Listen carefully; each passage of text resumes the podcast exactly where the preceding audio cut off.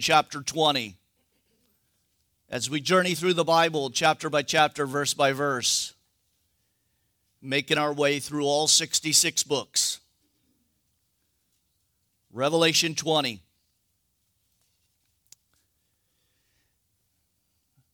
Now, we read the first three verses, but we're going to reread them again and get into context down to verse 10.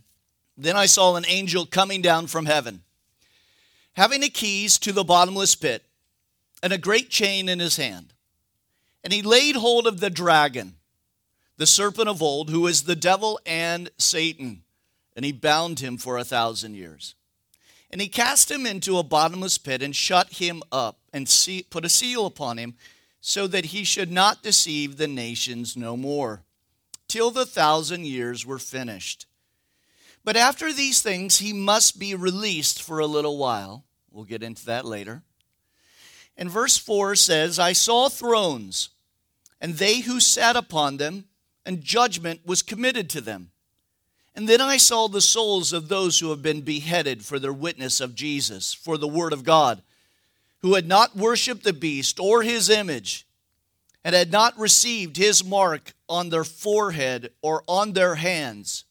And they lived and they reigned with Christ for a thousand years. But the rest of the dead did not live again until the thousand years were finished. This is the first resurrection. Now, blessed and holy is he who has part in the first resurrection. Over such, the second death has no power. But they shall be priests of God and of Christ, and they shall reign with him a thousand years.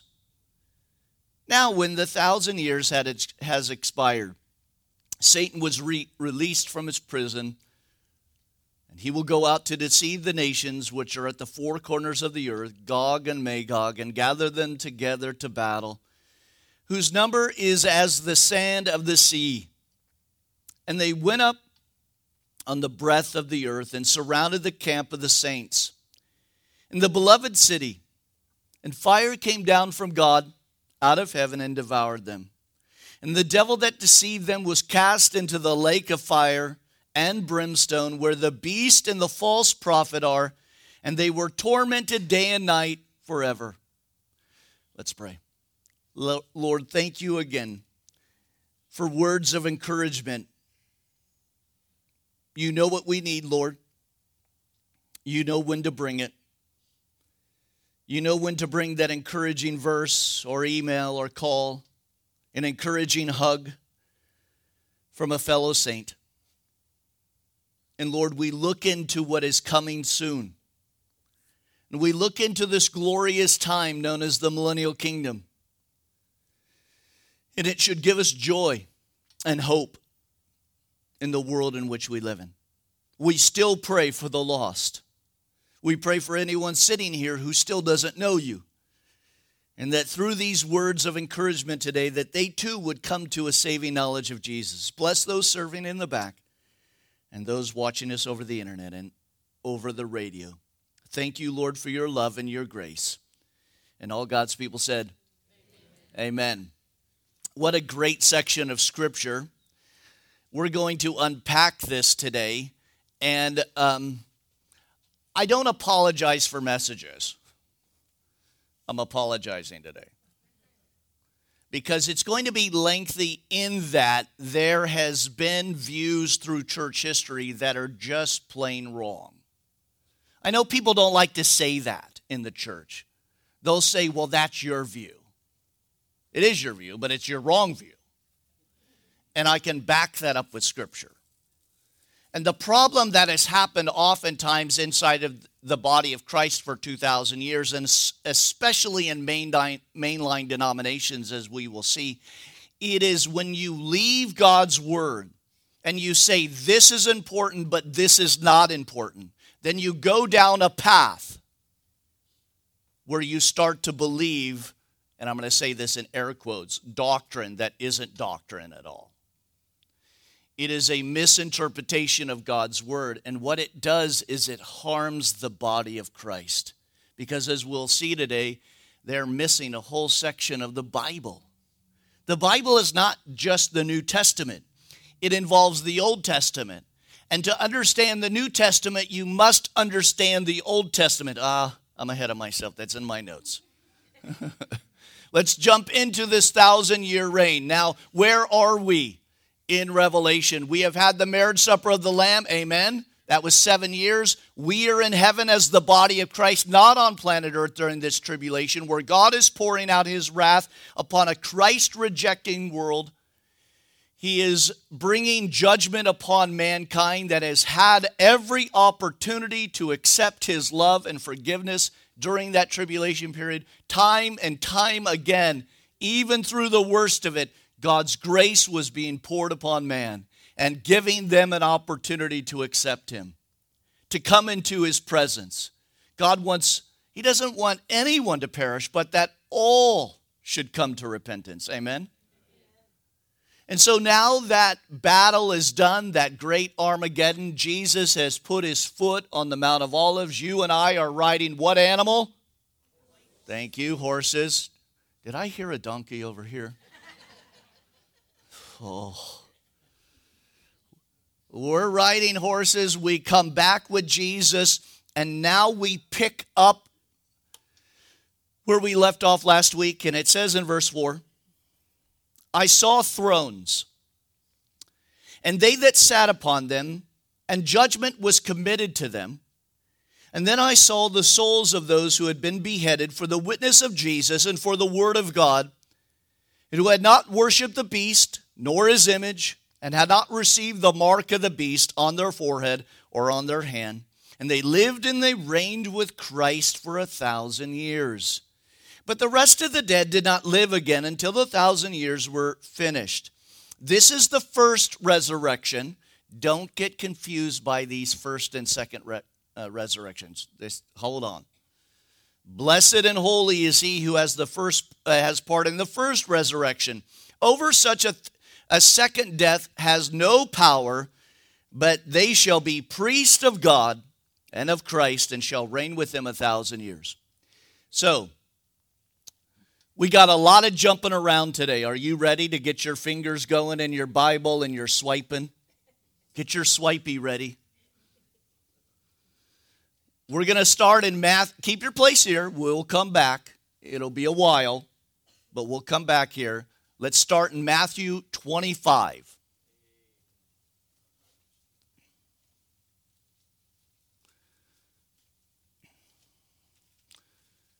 Now, this topic of the thousand years, as we'll see, is very contentious.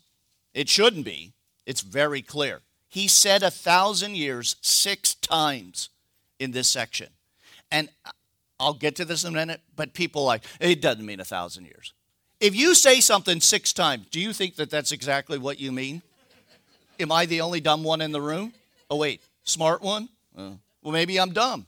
But I think when you say something six times, I think you mean it. I don't think it's an allegory. Oy vey, I'll get there. But listen to what Jesus said.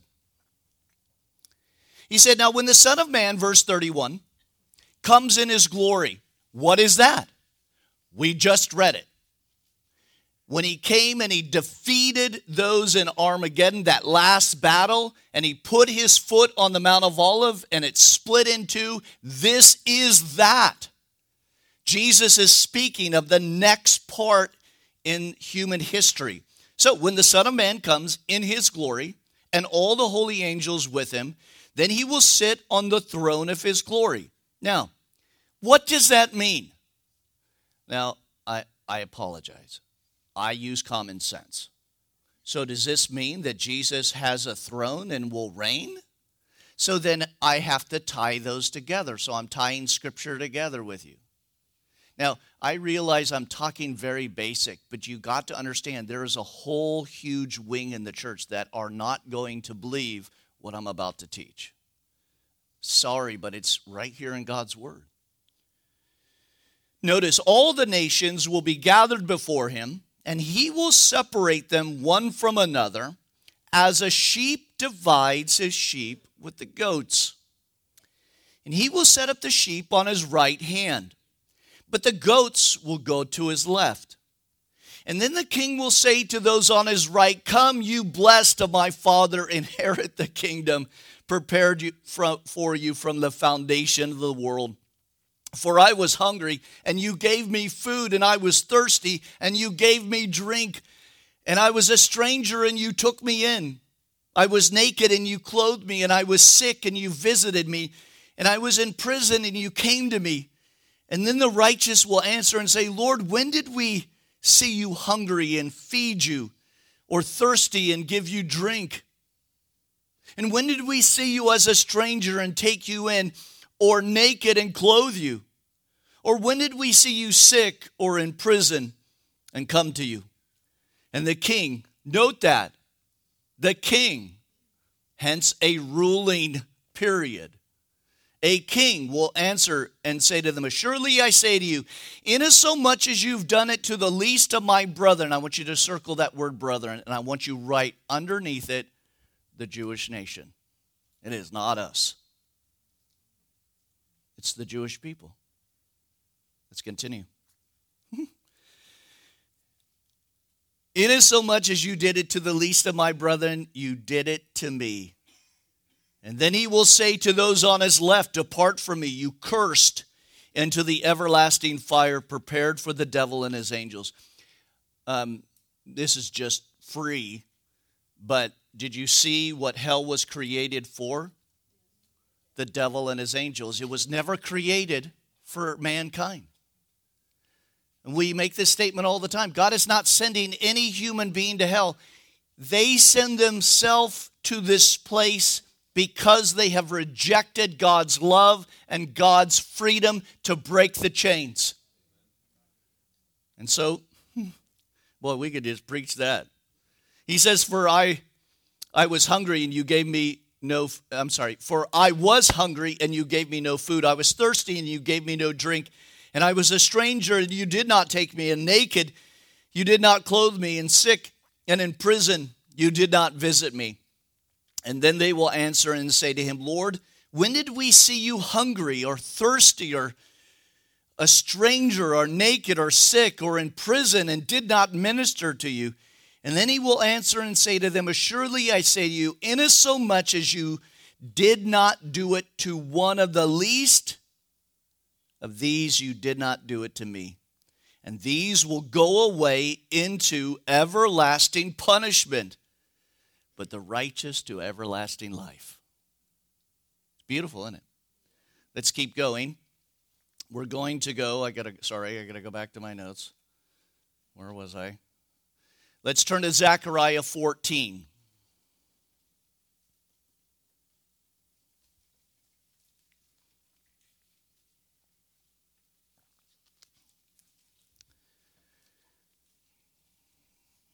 I'm just setting the stage for you, and then we'll get into these church issues and doctrinal issues. And then we'll let you know what's going to happen during this time. Zechariah 14. Behold, the day of the Lord is coming, and your spoil will be divided in your midst. For I will gather all the nations to battle against Jerusalem. And the city shall be taken, and the houses rifled, and the woman ravaged. And half the city will go into captivity, but the remnant of the people shall not be cut off from the city. Then the Lord will go forth and fight against those nations as he fights in the day of the battle. Listen to verse 4. We already talked about this last week. And in that day, his feet will stand on the Mount of Olives, which faces Jerusalem on the east, and the Mount of Olives shall split in two, east to west, making a very large valley. Half of the mountain shall move to the north, half towards the south. And then you shall flee through my mountain valley, for the mountain valley shall reach to Azal. Yes, you shall flee, and you will, as you fled from the earthquake in the days of Uzziah, the king of Judah, thus says the Lord my God, will come and listen, all the saints with you. And it shall come to pass in that day that there will be no light, and the lights will be diminished At the end of the tribulation, we've already seen this. Remember, the sun went dark, the moon went dark, and it was only Jesus, right at that battle of Armageddon. And in that day, it shall be that living waters shall flow from Jerusalem, half of them towards the eastern sea, half of them towards the western sea. In both summer and in winter it shall occur. And the Lord shall be king over how much of the earth? All the earth. And in that day it shall be the Lord is one, and his name is one. It's great, isn't it? That's what we're reading. So turn back to Revelation for a minute.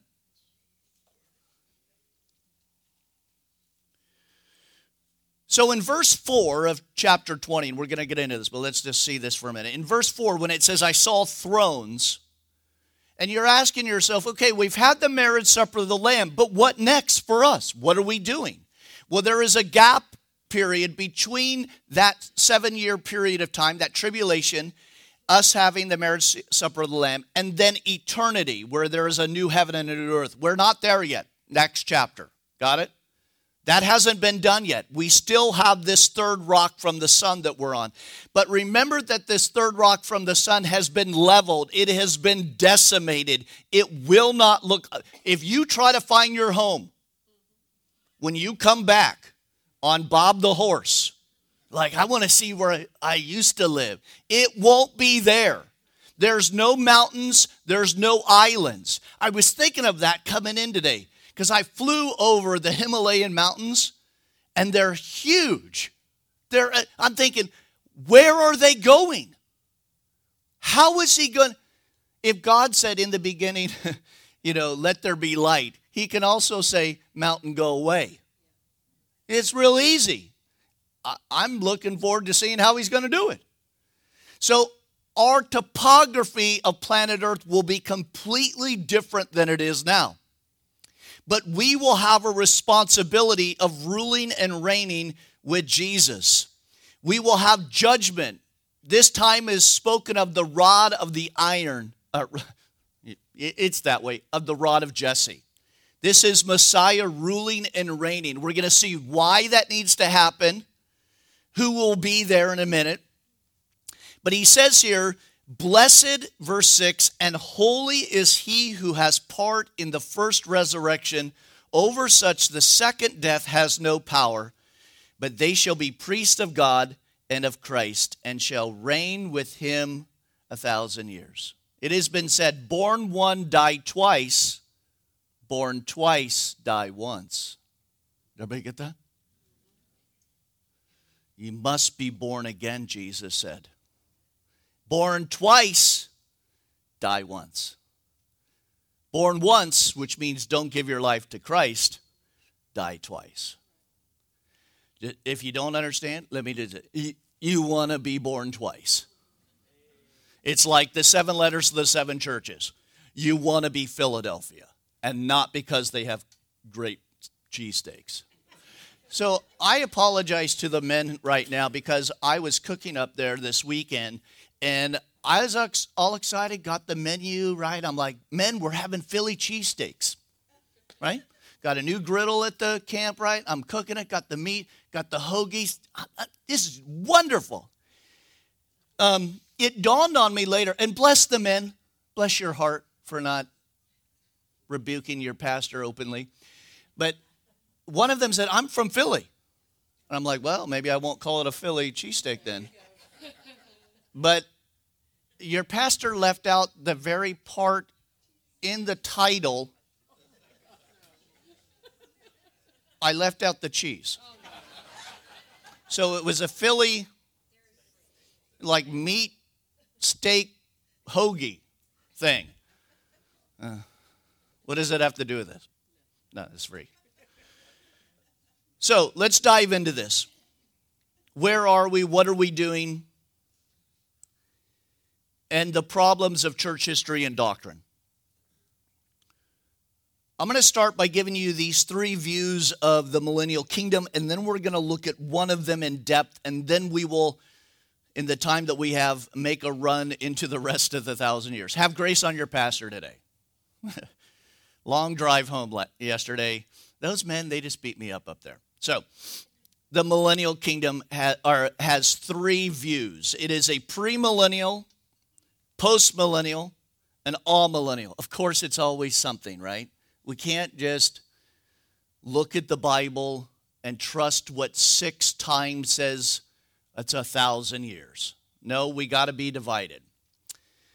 Um, before examining the nature of the kingdom itself, we have to review this in light of Scripture and then back up our, our views. If somebody cannot back up their views uh, and their teaching, then uh, their view is, is worthless. Everybody got that?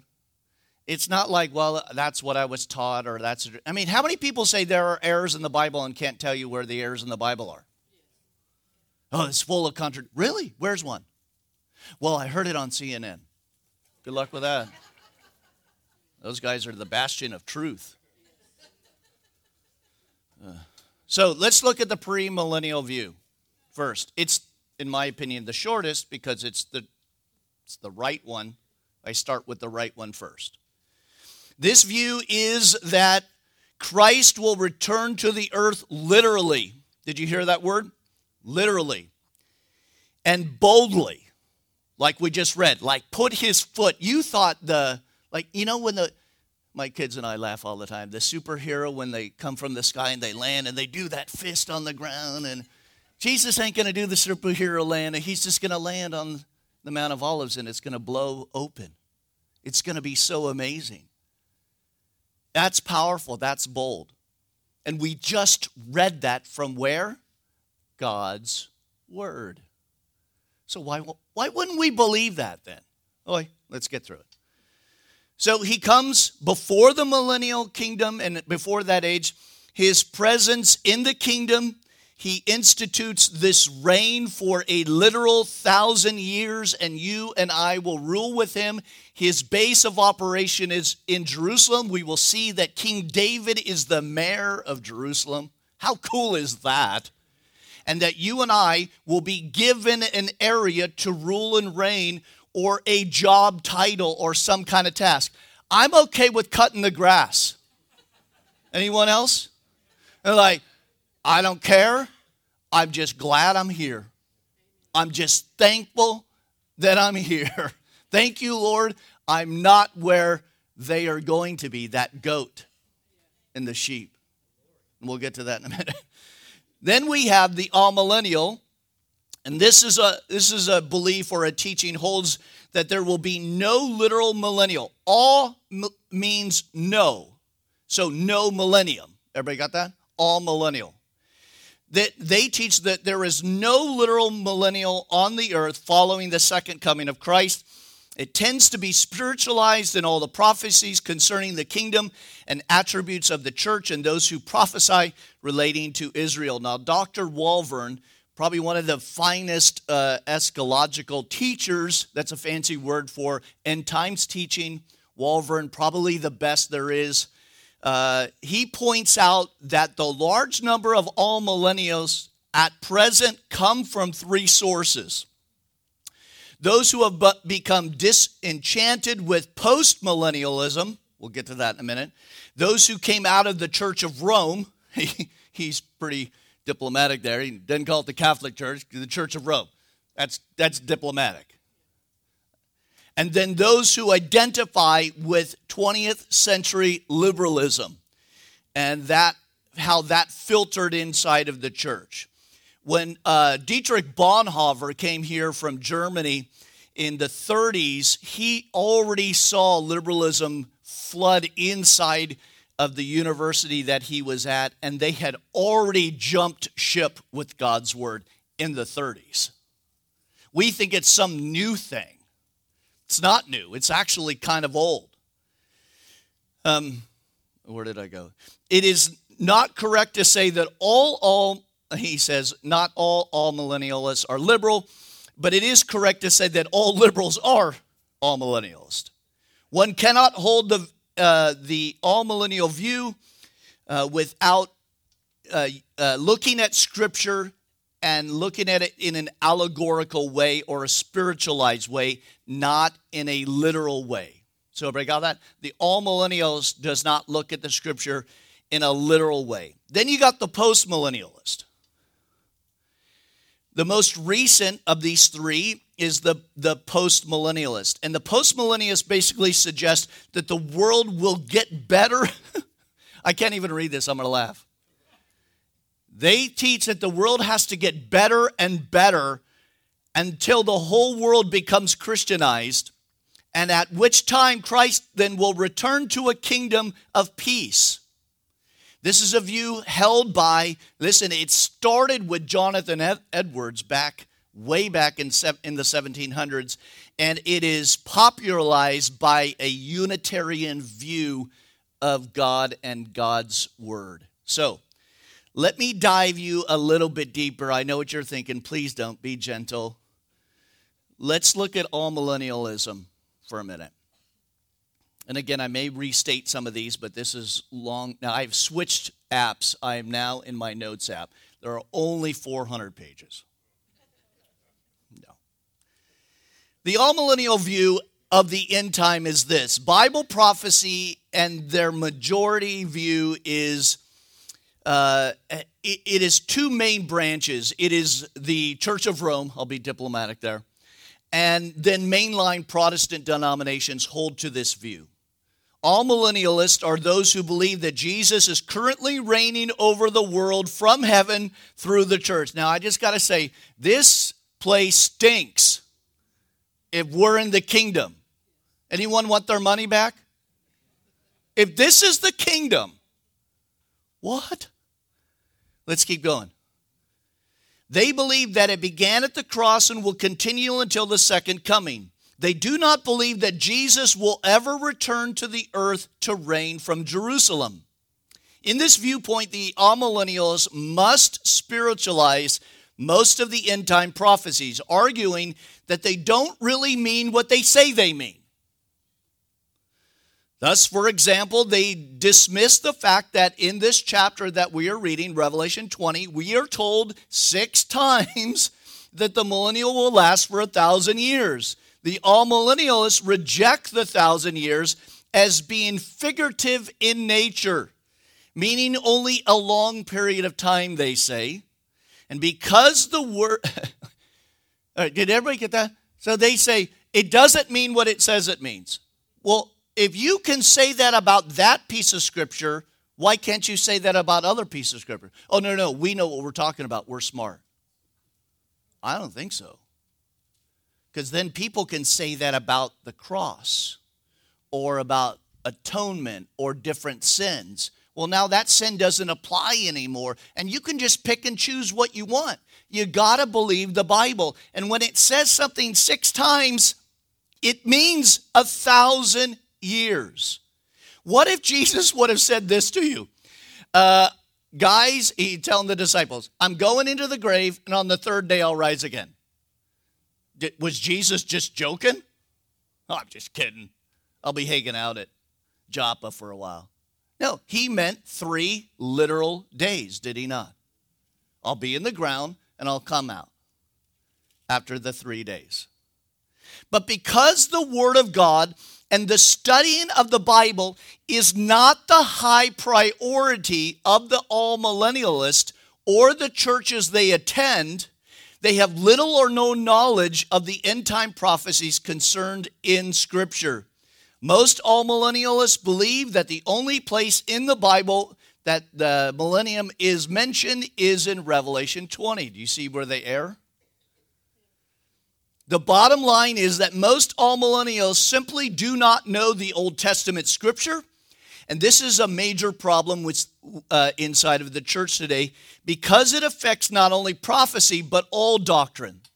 You see, a lot of people grew up in what's called as a New Testament church. Maybe you went to a New Testament church, a church that only taught the New Testament because they believed that the Old Testament wasn't relevant for the New Testament church. And so they left out the Old Testament. The problem is, is that it's sometimes hard to understand portions of the New Testament without knowing the context of the Old Testament. You got to understand, those who are living in Jesus' day, they don't have the New Testament. Everybody got that? It hasn't been written yet. All they have is the Old Testament. When Philip is talking to the, the Ethiopian eunuch on the road, does he have the Gospels? No. He has no Pauline letters. He has nothing. What does he have? Isaiah. And as he's reading there, it just happened to be that he was in Isaiah 53. And he was able to declare to the Ethiopian eunuch that Jesus is who he says he is by what? The Old Testament. For example, Jesus is referred by Paul in 1 Corinthians 15 20 as the first fruits of those who are resurrected. Now, there is no way to understand that expression apart from the knowledge of the Old Testament sacrificial system. You got to go to Leviticus and you got to understand what is a first fruit. What does that mean? And then you now have context. You see, without context, you can make up whatever you want and you can actually develop your own cult, which we have seen so many times. In fact, you can say there is no God. It's in the Bible, except it says the fool has said in his heart, there is no God. In like manner, Jesus is referred in the book of Hebrews to the high priest of our confession and as the high priest according to the order of Melchizedek. But if you don't go in into Genesis and learn about that, how do you know who this order of Melchizedek is? What does it mean when he went to Abraham and Abraham gave a tenth of his tithe, uh, all that he had, to the king of Salem, the king of peace, king of Jerusalem? What does that mean? Well, it points to Jesus. Lastly, the amillennialist, this is important because this is what's most relevant, holds the replacement of Israel. The Jewish people are no longer important. And I thought about that for a long time because when amillennialism starts, it starts around 300 AD ish into the 400s, and the Church of Rome is gaining power and strength. And eventually, they will have the Inquisition, will they not? Martin Luther, at the end of his life, Uh, in the beginning, it was, I don't know what happened to that guy. He started well, but he got old and crotchety. Don't do that if you're old. Just don't do it. Push through it. I, I won't hate millennials. I, I won't complain when they're on their phone. Whatever. Don't be like that. That's what Martin Luther became. And he started to print and say things against the Jewish people, against God's people. And then the Nazis used it in the Third Reich. So this view holds that the replacement of Israel, that the Jewish people are no longer important. And because the church has replaced them, therefore all the promises of the nation of Israel now belong to the church. And this is why the amillennialist is not a bad doctrine, which it is, but it's a destructive doctrine. Because now it says it's okay to go after Israel. Listen, it's okay to say that the Israelis right now are putting down these poor Palestinians. It's not their land. Come on, man. As rhyming there a little bit. You see, it's frustrating. And, and I don't mean this, they're ignorant. You know what that word means? They just, they're not informed. They haven't been taught their Bible. They haven't been taught to cherish God's holy word, all of it. And so then they can be a part of a denomination that will go after Israel for their policies. I don't know about you, but that's why a lot of those denominations are declining. Mm. Let me, this, I'm going to pull an audible for a minute. Turn to Romans 11. And you knew I was going there, those of you who have been here for a while. It's my favorite go to.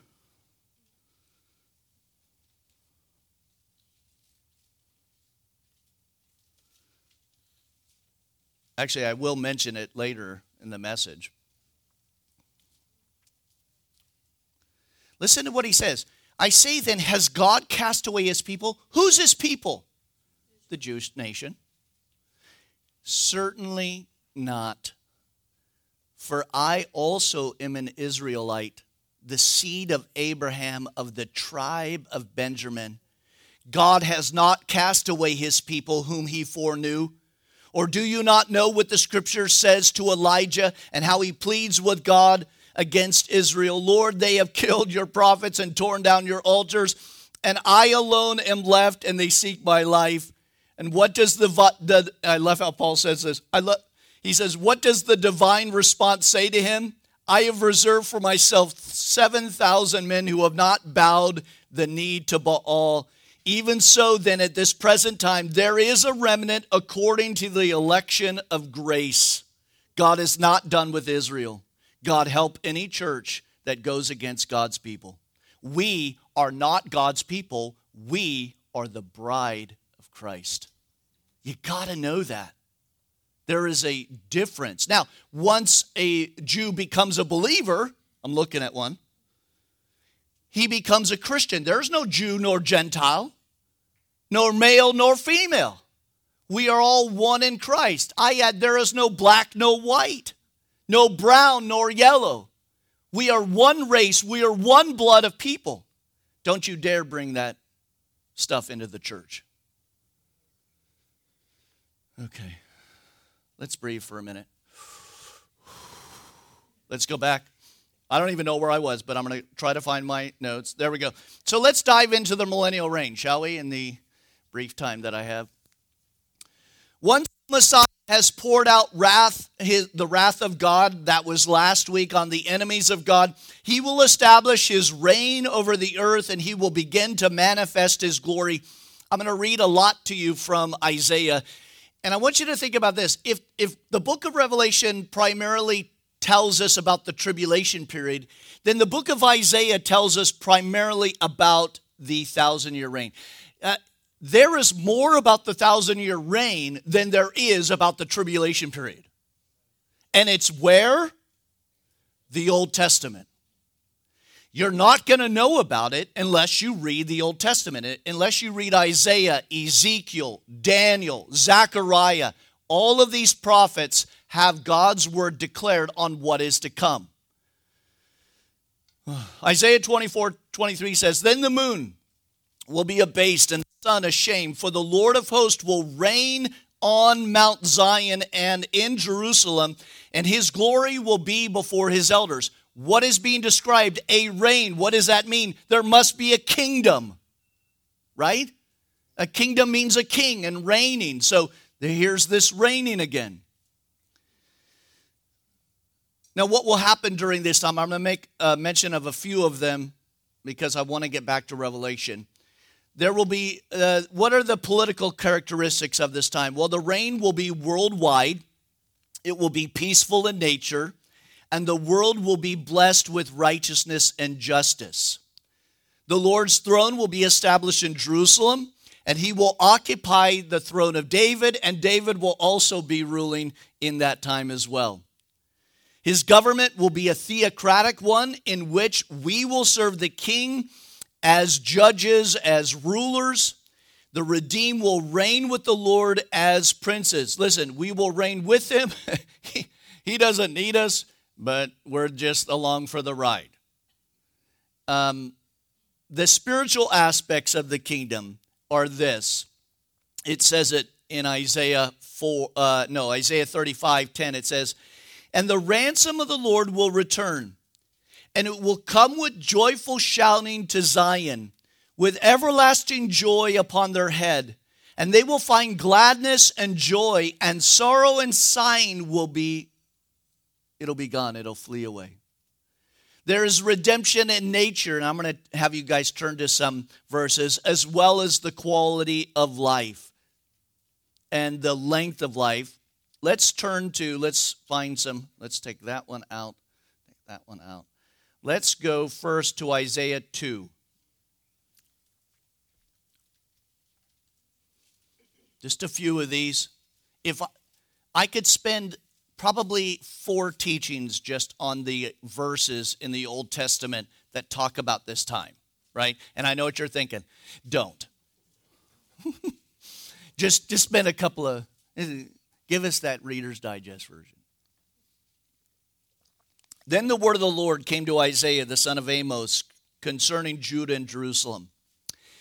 Now it shall come to pass in the latter days that the mountain of the Lord's house shall be established on the top of the mountains and shall be exalted above the hills. Listen, and all the nations shall flow to it. Many people shall come and say, Come, let us go up to the mountain of the Lord, to the house of God, and he will teach us his ways, and, and we will walk in his path. For out of Zion shall go forth the law and the word of the Lord from Jerusalem. And he shall judge between the nations and rebuke many people, and they shall beat their swords into plowshares and their spears into pruning hooks.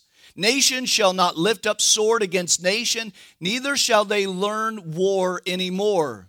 O house of Jacob, come, let us walk in the light of the Lord. Awesome, isn't it?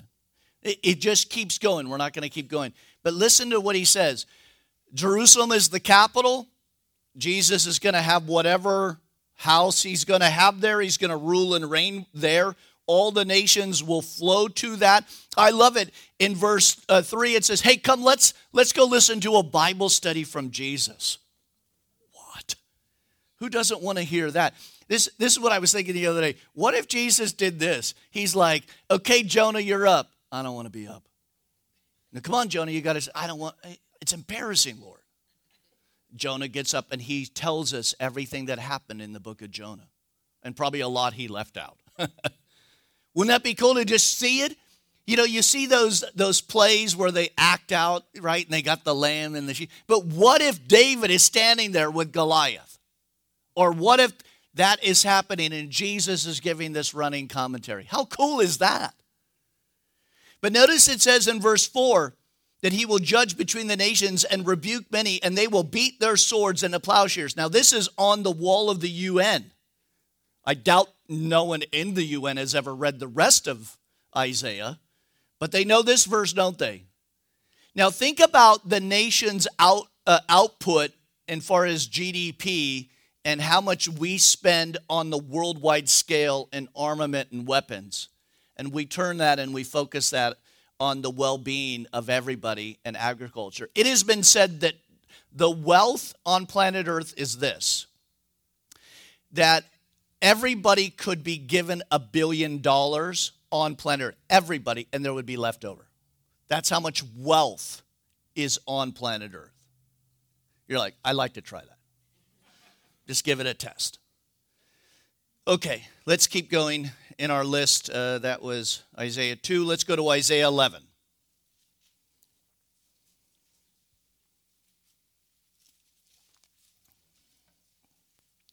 Isaiah chapter 11.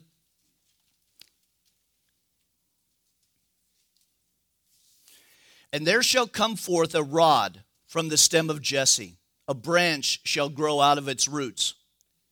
Now, this is a very very famous verse, verse 2. And the Spirit of the Lord shall rest upon him the Spirit of, uh, spirit of wisdom and understanding, the Spirit of counsel and might, and the Spirit of knowledge and the fear of the Lord. And his delight is in the fear of the Lord. And he shall not judge by the sight of his eyes, nor decide by the hearing of his ears, but with righteousness he shall judge the poor, and decide with equity for the meek of the earth, and shall strike down the earth with the rod of his mouth and with the breath of his lips he shall slay the wicked. Righteousness shall be the belt of his loins, and faithfulness the belt of his waist. Now listen the wolf shall lie shall dwell with the lamb, and the leopard shall lie down with the young goat, and the calf and the young lion and the fatling together, and a little child shall lead them. Moms, you a little afraid of your kids with the wild beast? Not in the kingdom. And by the way, let me say this because we're going to get into this a minute. During the millennial kingdom, there are mortals and there are immortals. The body of Christ has a transformed body. You and I are immortal. We will not have kids. This does not apply to us. We are ruling and reigning. Everybody got that? So, that this is not our, our role. We'll get to who is there and what they're doing in a minute. But it seems that planet Earth goes back to Genesis, to the Garden of Eden.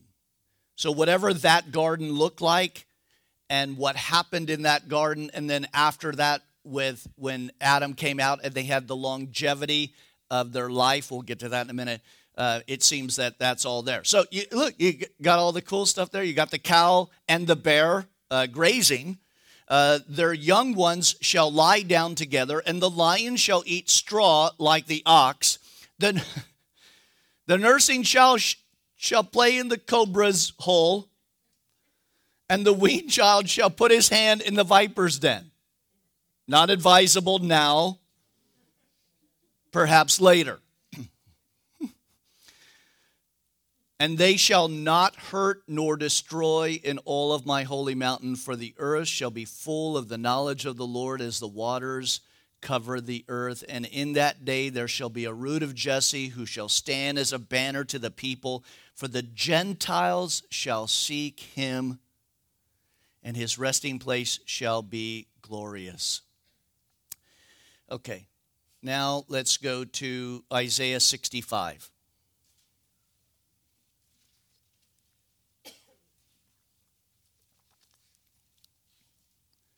Sixty-five, verse nineteen. Convenient, I'm just staying in Isaiah. but we could go all over the place today. 65:19 says, "I rejoice in Jerusalem and joy in my people, and the voice of weeping shall no longer be heard in her, nor the voice of crying.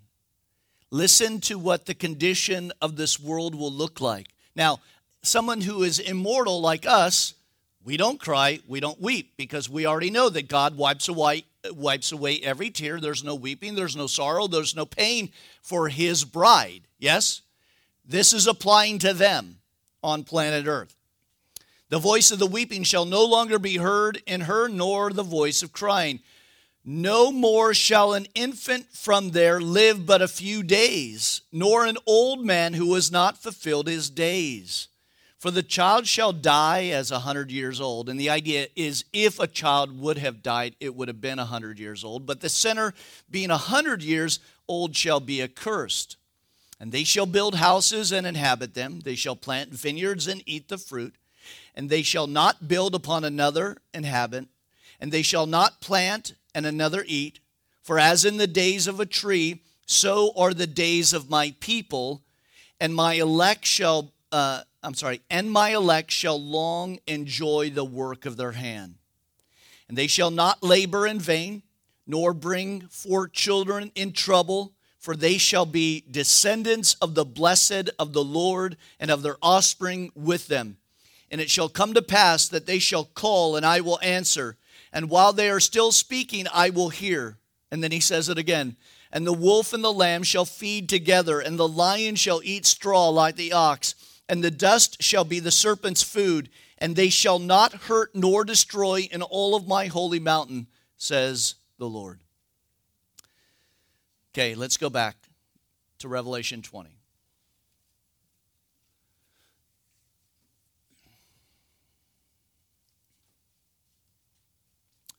Now, you might ask yourself this when are we finishing? No. Why is there a millennial? Anybody ever ask that? What I mean, if we're the bride of Christ, why do we have to do this thousand year go and reign with Him? And what is the purpose for the millennial kingdom? Well, there's a couple of reasons for them. We won't go into too much detail, but the purposes are this. Number one, the promises to the Jews. This has really nothing to do with us. We're working during this time uh, and ruling and reigning in Christ, but it really doesn't apply to us. It applies a little bit to us, but not as much as it applies to the Jews. God has made promises to the Jews which He will fulfill during this kingdom, this time. That is why the amillennials view is wrong, because if there is no millennial, then God's promises are not valid from the Old Testament, and that cannot ever be right because God always fulfills His word. Amen? But you don't know that if you don't read that. So if I don't read the Old Testament and my church doesn't teach that, the value of God's word, the value of Obadiah, the value of Jonah, and on that list goes. If you don't value God's word like that, well, then it, it, it okay. God promised that he will gather the land of Israel and the remnant of the Jews. He promised them, let me read to you from Zechariah 8. It says, And it will come about that just as you were a curse among the nations, O house of Judah and the house of Israel, so I will save you, that you will become a blessing. He continues and he says in Zechariah 8 23, 10 men from the nations will grasp the garment of a Jew and say, Let us go with you, for we have heard that God is with you during this time. So, not only promises to the Jews, but promises to the church. It says in Daniel 7, verse 27, and there the sovereignty of the dominion of the greatness of all the kingdoms under the whole heaven will be given to a people of the saints of the Most High, and his kingdom will be an everlasting kingdom, and all the dominions will serve and obey him. In 2 Timothy 2, it says, If we endure, shall we not reign with him? In Revelation 2, when he is speaking to the church of Thyatira, he says, And he who overcomes, and he who keeps my deeds until the end, to him I will give authority over the nations, and he shall rule them with a rod of iron. He also promised the nations. Listen, it's quite interesting on planet Earth. I mean, man really wants to have peace, doesn't he? He created an entire group of people called the United Nations. They've never accomplished peace. Do you know why? Because men are in charge of it. Mankind, right? And because man is, is sinful and desperately wicked, he will never have peace until the Prince of Peace comes and establishes. So God's word says this he says, Nation will not lift up sword against nation, and never again will they learn war. Again, we just read that from Isaiah 2. These are promises to them.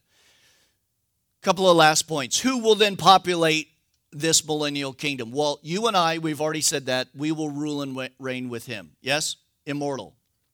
Very cool. Looking forward to that, going from point A to point B in a flash, um, eating whatever I want, uh, no gray hair no body odor, odor, all of these fun things, yes? Come on, you're as carnal as I am. You're like, I can't wait.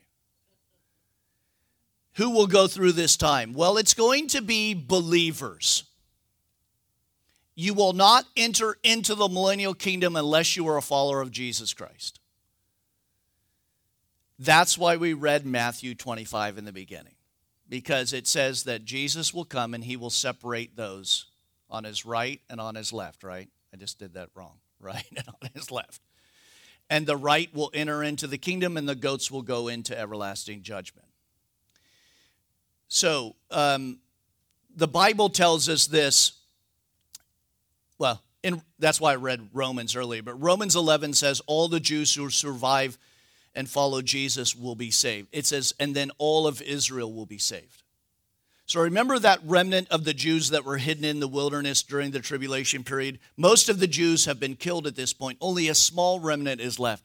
They will say, Blessed is he who comes in the name of the Lord. Jesus will come. He will put his foot on the Mount of Olives. They will say, Blessed is he. They will accept him. They walk into the kingdom. The only other group, and I don't know how this is possible for people to make it through the tribulation without accepting the mark they will have to accept Christ. Uh, that's going to be pretty easy seeing him come and then us behind him on um, and just um, if you're if you're Bob the run of the mill guy who made it through the tribulation. I don't know how you did it, but you made it through. And then you see because it says every eye will see him wherever you are on planet. I don't know how that happens physically, but again, Genesis in the beginning, if God created, he can have everybody see.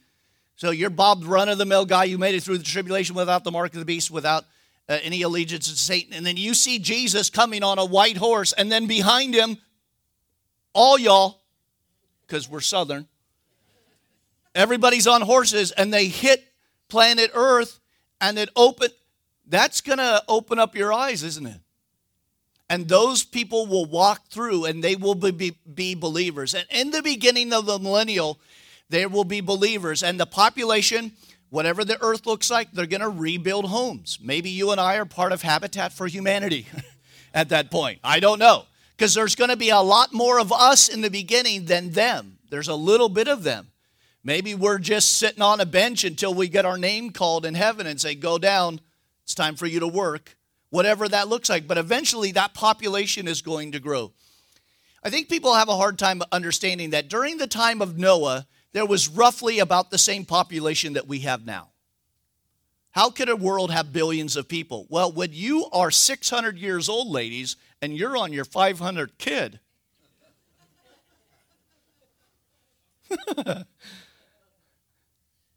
you could have billions of people. Got that?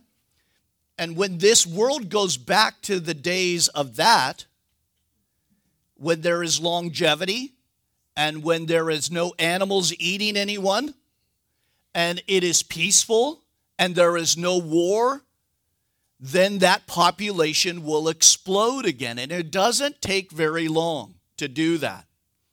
But as that population grows, then we rule and reign with him, and nations start coming back. But I was thinking about that.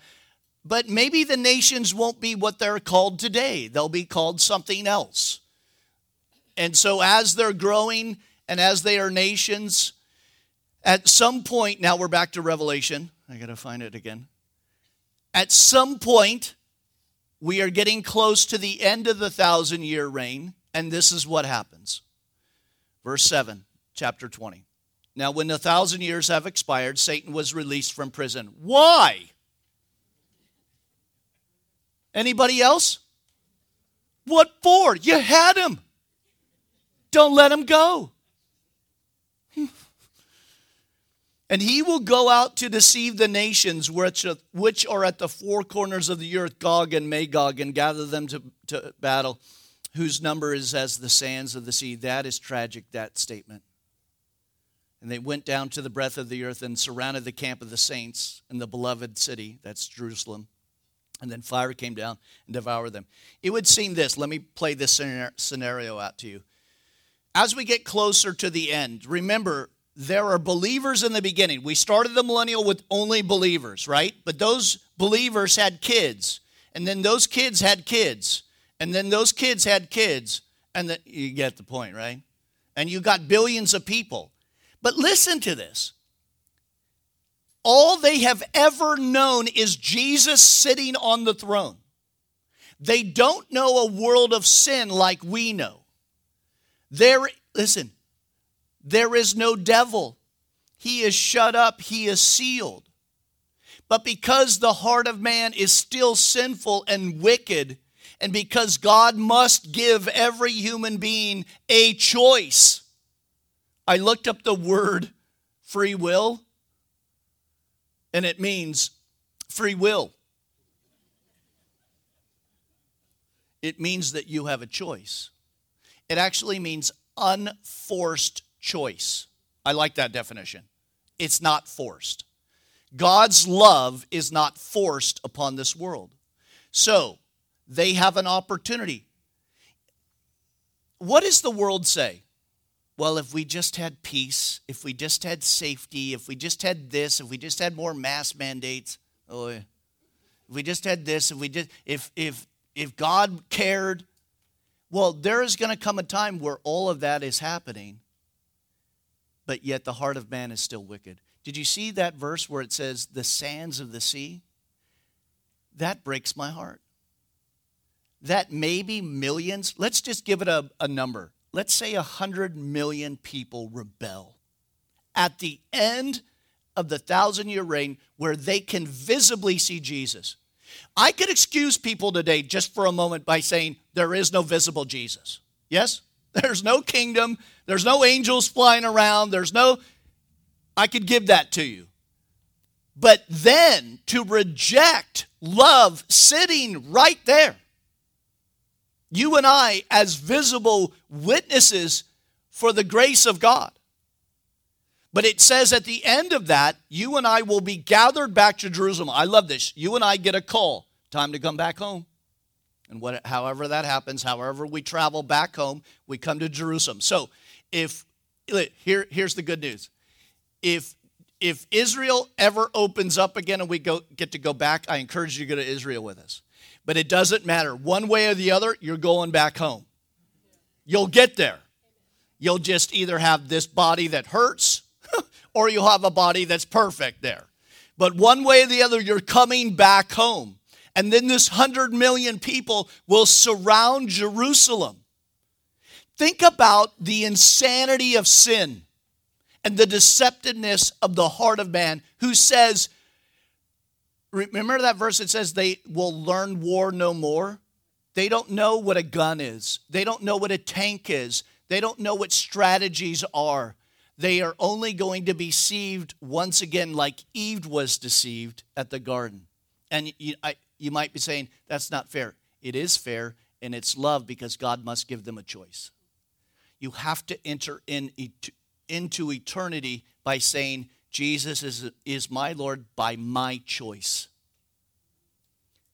Uh, wives, would you just want your husbands to be a robot and say, I love you all the time? You push your husband's chest, I love you. I love you. I mean, that might work for a little bit, but at some point it gets kind of like, you don't really mean it.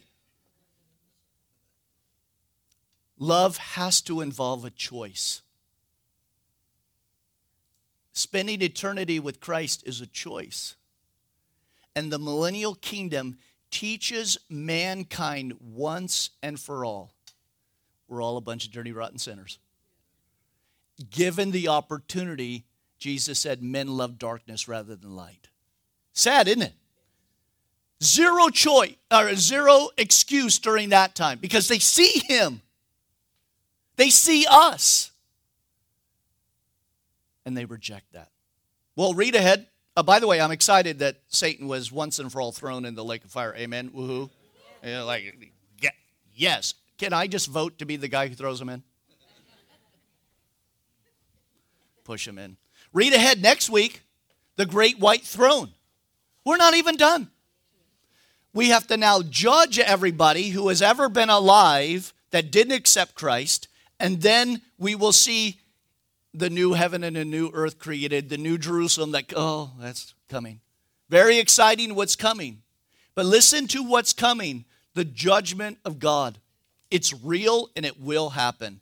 Today is the day of salvation. Let's pray. Father, thank you for your powerful word, for your love towards us, and that while we were yet sinners, Christ died for us.